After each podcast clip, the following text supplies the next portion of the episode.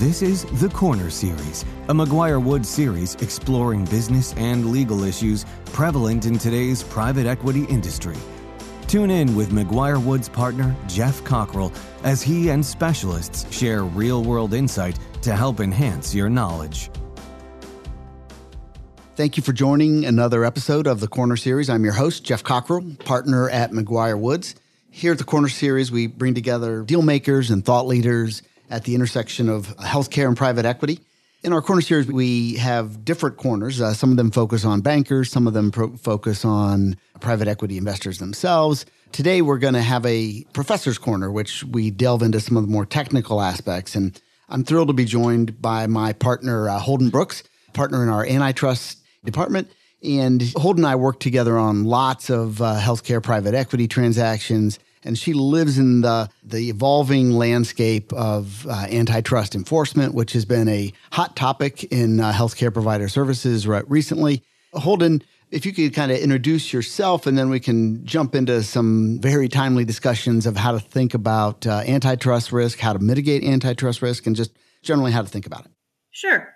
Uh, well, it's great to be with you, Geoff. I really love having these conversations right now. It's just a super interesting time in history. And I don't know about you, but as an antitrust partner in our Chicago office, I have just been so heartened by the kind of really sincere interest that our clients and other stakeholders in this area have shown in understanding what's going on and being really thoughtful about how to approach these developments. I've been spending a lot of time talking to people in sort of all corners, including the financing space, et cetera, who really do recognize how interesting and really different the developments are that we've been experiencing just in the past year or so. And it's a really good time to have a nice conversation about where we are and where we think we're heading in 2024. So I'm very happy to be here. So, Holden, antitrust concerns have always been present in the M&A and consolidation environment. What's different now for PE more broadly and then healthcare provider services in particular? All right, I think we have to back up. I'm going to say let's back up like 15 years or so maybe 20 years. You know, there's always been a recognition at the state enforcer level and the federal enforcer level that antitrust is a tool, an enfor- law enforcement tool that you can use to drive real change in society, right? That it's a it's a high value place to direct your enforcement resources. That's been the consistent perception over time. And, you know, you see that there have been periods of time where the enforcers have really been focused on big hospital mergers and maybe health insurance company consolidation, et cetera, has been sort of the hot thing at various times. But I would say that in the last year, year and a half, we have really seen the spotlight focus on what the regulators call consolidation, a sort of a lower level of the market, at this sort of physician practice or sort of clinic level of the market. And also, I will just say, like vertical consolidation, it's consolidation not just of those providers within one organization at that level, but also vertical consolidation where health systems are acquiring practices and clinics as well.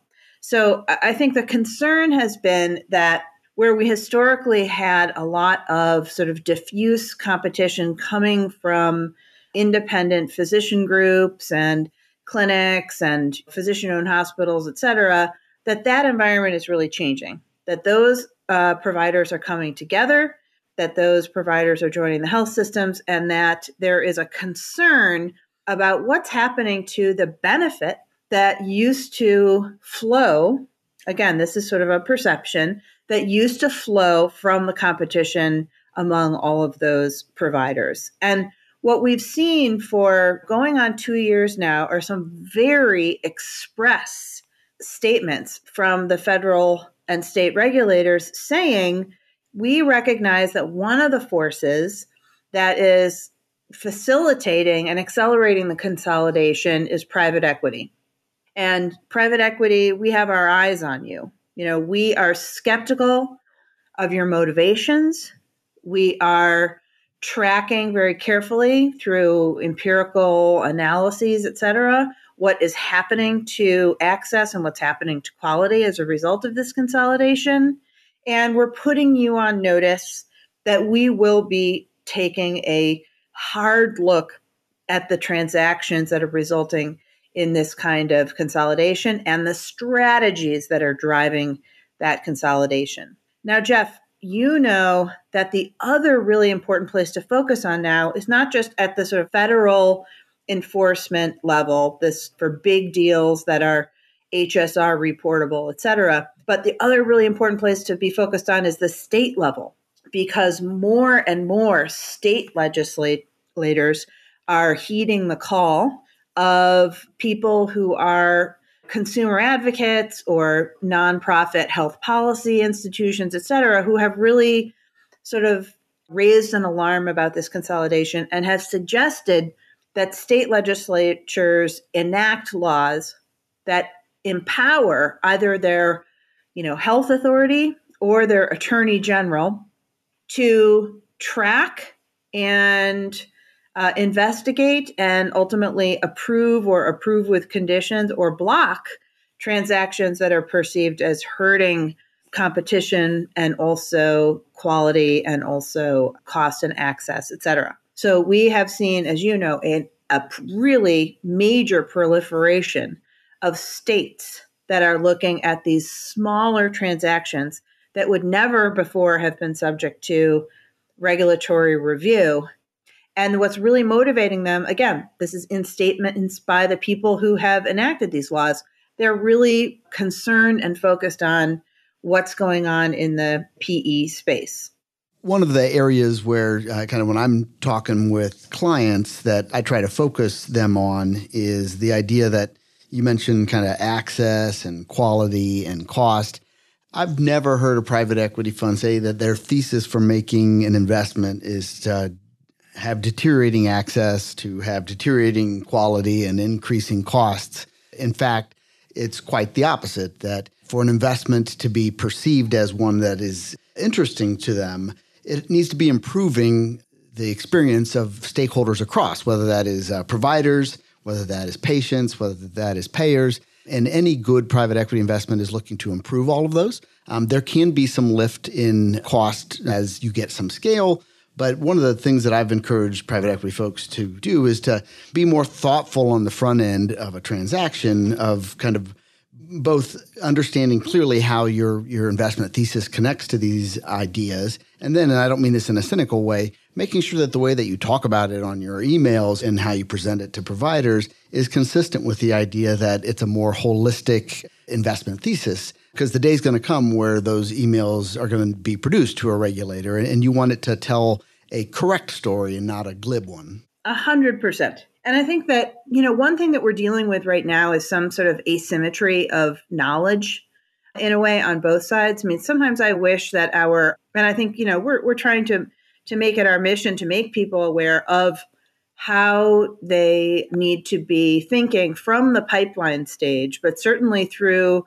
the stages of a deal where you're producing documents about the deal rationale. I mean, even in the sort of preambles of your LOI and and your agreements and your investment committee presentations, et cetera, really need to be thinking about the importance of front loading exactly what you're saying. Front loading what I think people have always just sort of perceived as maybe understood or not central to the sort of hardcore business case but you know really still very important aspects of the deal. How is this going to improve quality? And and i really want to encourage people to think about going an, another level just beyond saying that. I think that we know our clients can articulate the mechanism that actually improves the quality right? We can they can articulate this process of once you are a practice that comes into a scaled platform and you have the benefit of more shared resources, best practices, visibility into what other high quality practices are doing, some administrative guidance, et cetera, that lifts quality. You know, going one level deeper, other than just saying that, like, once people join our platform, they're able to focus on patient care and quality goes up. I would encourage people to really drill down a little bit more and describe in their documents for the benefit, again, of a regulator who, as you say, may eventually be reviewing this for exactly how that works. What is the recipe for improving care delivery? And step by step, how does that work? So I think that addressing, you know, there, there's an asymmetry where I feel like sometimes folks who are on the M&A side are not aware of the framework within which the regulators are going to be reviewing these deals and reviewing their business models. But there's also a tremendous asymmetry on the regulator side. I don't think all the time that they have the knowledge that not all PE backed platforms are pursuing the same type of strategy or engaged in the same kind of conduct.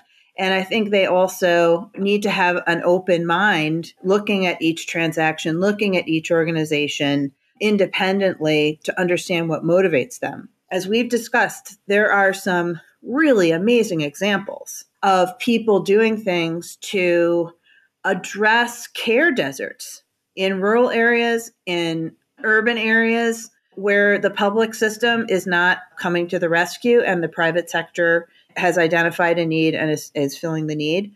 I think there's a story to be told by these platforms about how they are shifting care away from high cost ER care environments into sort of closer to home, lower cost, higher quality sites of care.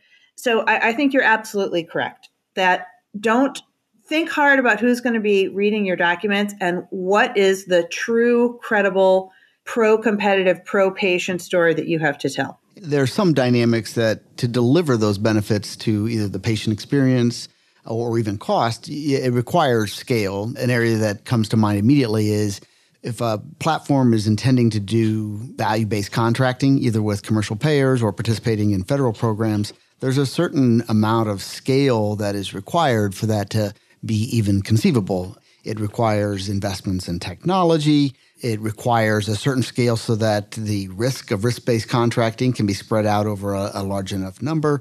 So there's numerous dynamics where uh, scale is a necessary component to some of the directions that we're wanting to go in how care is delivered and how it's paid for. So there's a lot of aspects of this to, to your point that I think uh, the advice to a private equity fund is to think more expansively, think more about who the audience for some of these things are. And again, I don't mean that in a cynical sense, but just recognize that that somebody's going to be reading these things with an eye towards particular aspects, and you're going to want the f- more full picture of how you think that a particular investment is going to benefit those areas. You, need to be more mindful of that.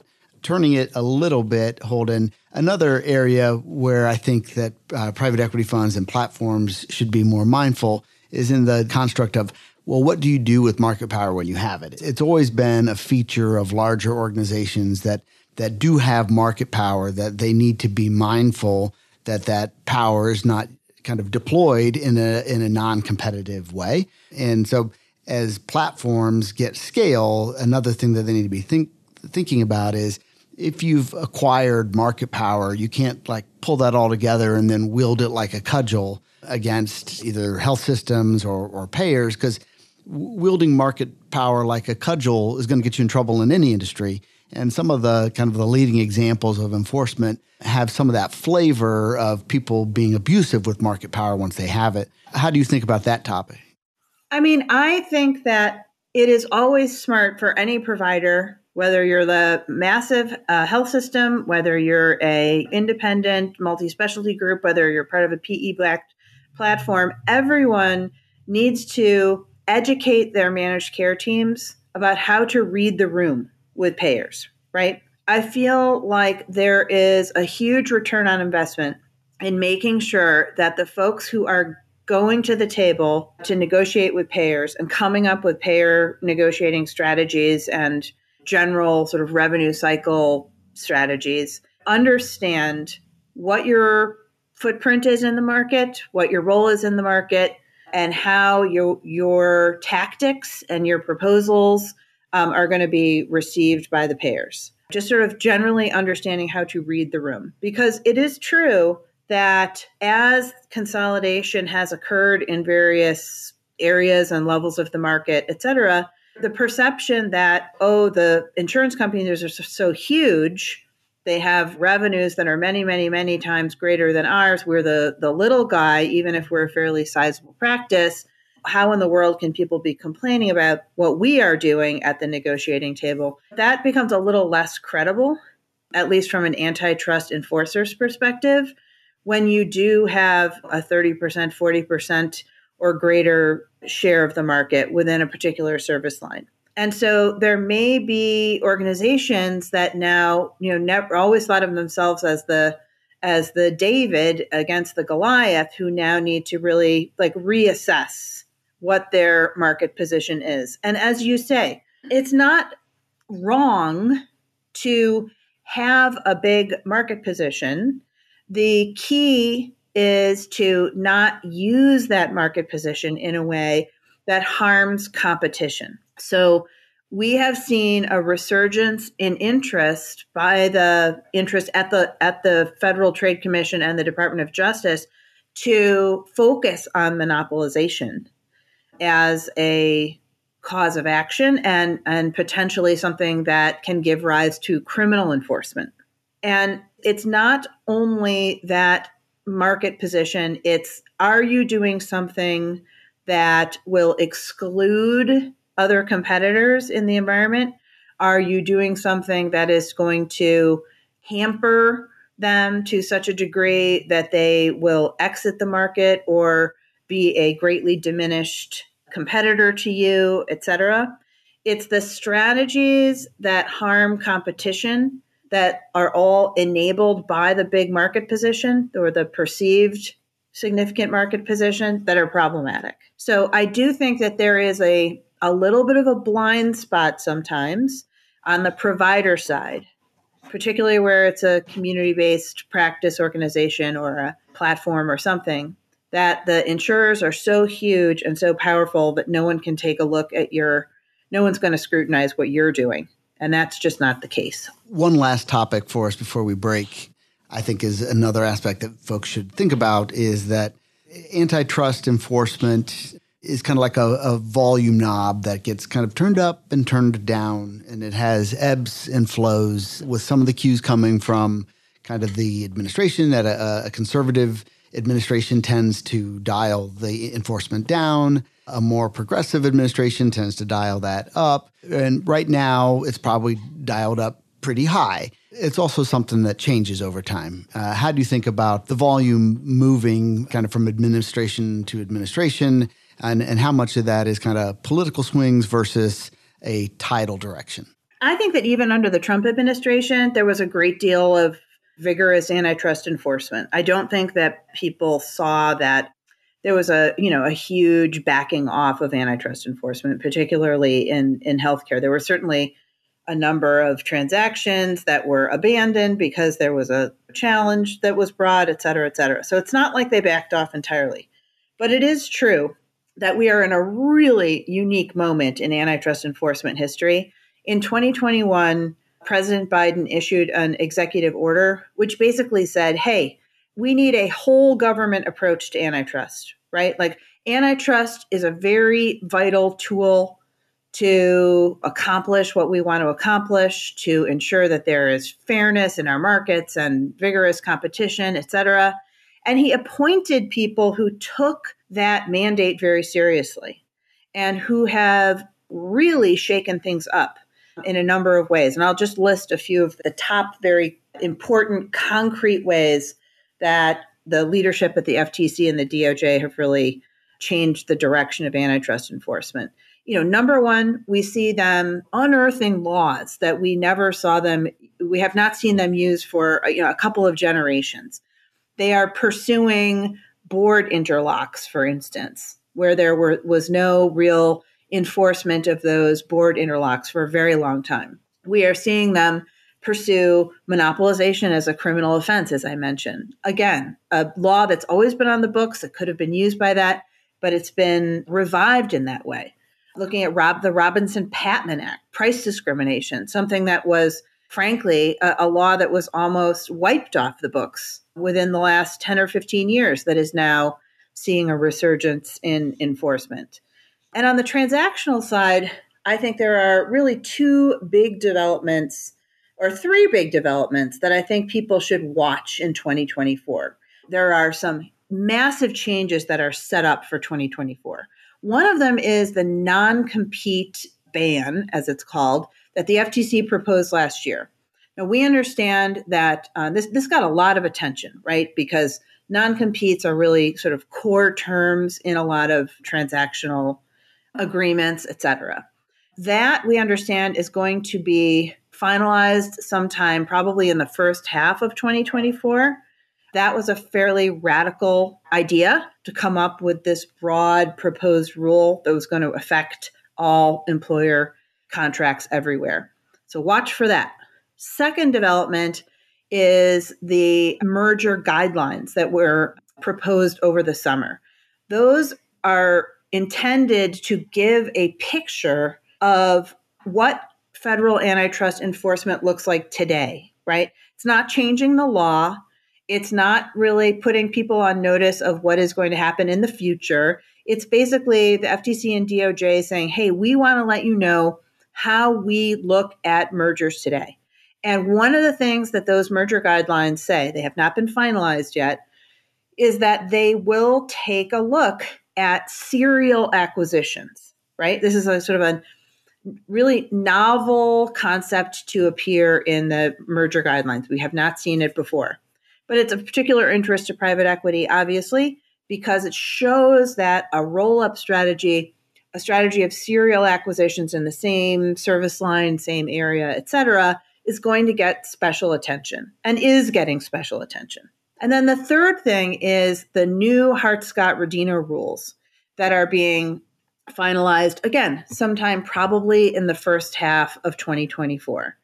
These are going to radically change the amount of information and the type of information that anyone filing Hart Scott Rodino with the Federal Trade Commission and DOJ is going to have to disclose upfront. There's going to be, again, a huge focus on information that reveals a serial acquisition strategy and deals that have happened in the past, not just the deal that is on the table, but they want to understand how the deal that's on the table and under review fits into a broader strategy. That's going to be of particular importance. And then the one that I think is really going to, if again it's finalized and adopted, that's really going to create a shift in how we think about document creation and how deal rationale is reflected in our deal documents is the fact that in the HSR form itself, you will have to articulate why you're doing the deal. If and if you are going to say we are doing this to improve quality, improve the, care delivery environment, expand access, et cetera, you're going to have to tie all those statements back to real time normal course documents, and you're going to have to certify the whole thing under penalty of perjury. So, again, this is why it's a great time to be having these conversations with people so that they understand this lens and this framework that the regulators are using now and certainly going to be using in 2024 and beyond when they're looking at, at healthcare transactions. And then just one little footnote, big footnote, is that Illinois and California in 2024 are also going to be added to the list of these states that are going to require a pre close filing and review period for healthcare transactions. So I think that's going to be another big sea change in terms of how we think about our preparing for a regulatory process in healthcare transactions. So, uh, Holden, I think we'll call it a wrap there. Three big takeaways is for private equity investors is have a more fulsome thesis and then take care about how you talk about that thesis. Number two, take care of what you do with market power when you have it. And the third is this area is evolving and you're going to have to keep paying attention. One last little bit is uh, Holden and I uh, do take this show on the road. So if uh, anyone would like to chat with us uh, a little bit more about this topic or have a more in depth presentation with different constituencies on a, on a platform or at a private equity fund, we're always happy to do that. But uh, Holden, thanks for joining me. It's always a ton of fun to chat with you. Thank you so much, Geoff. Thank you for joining us on this installment of the Corner Series. To learn more about today's discussion, please email host Geoff Cockrell at gcockrell at mcguirewoods.com. We look forward to hearing from you. This series was recorded and is being made available by McGuireWoods for informational purposes only. By accessing this series, you acknowledge that McGuireWoods makes no warranty, guarantee, or representation as to the accuracy or sufficiency of the information featured in this installment. The views, information, or opinions expressed are solely those of the individuals involved and do not necessarily reflect those of McGuireWoods. This series should not be used as a substitute for competent legal advice from a licensed professional attorney in your state and should not be construed as an offer to make or consider any investment or course of action.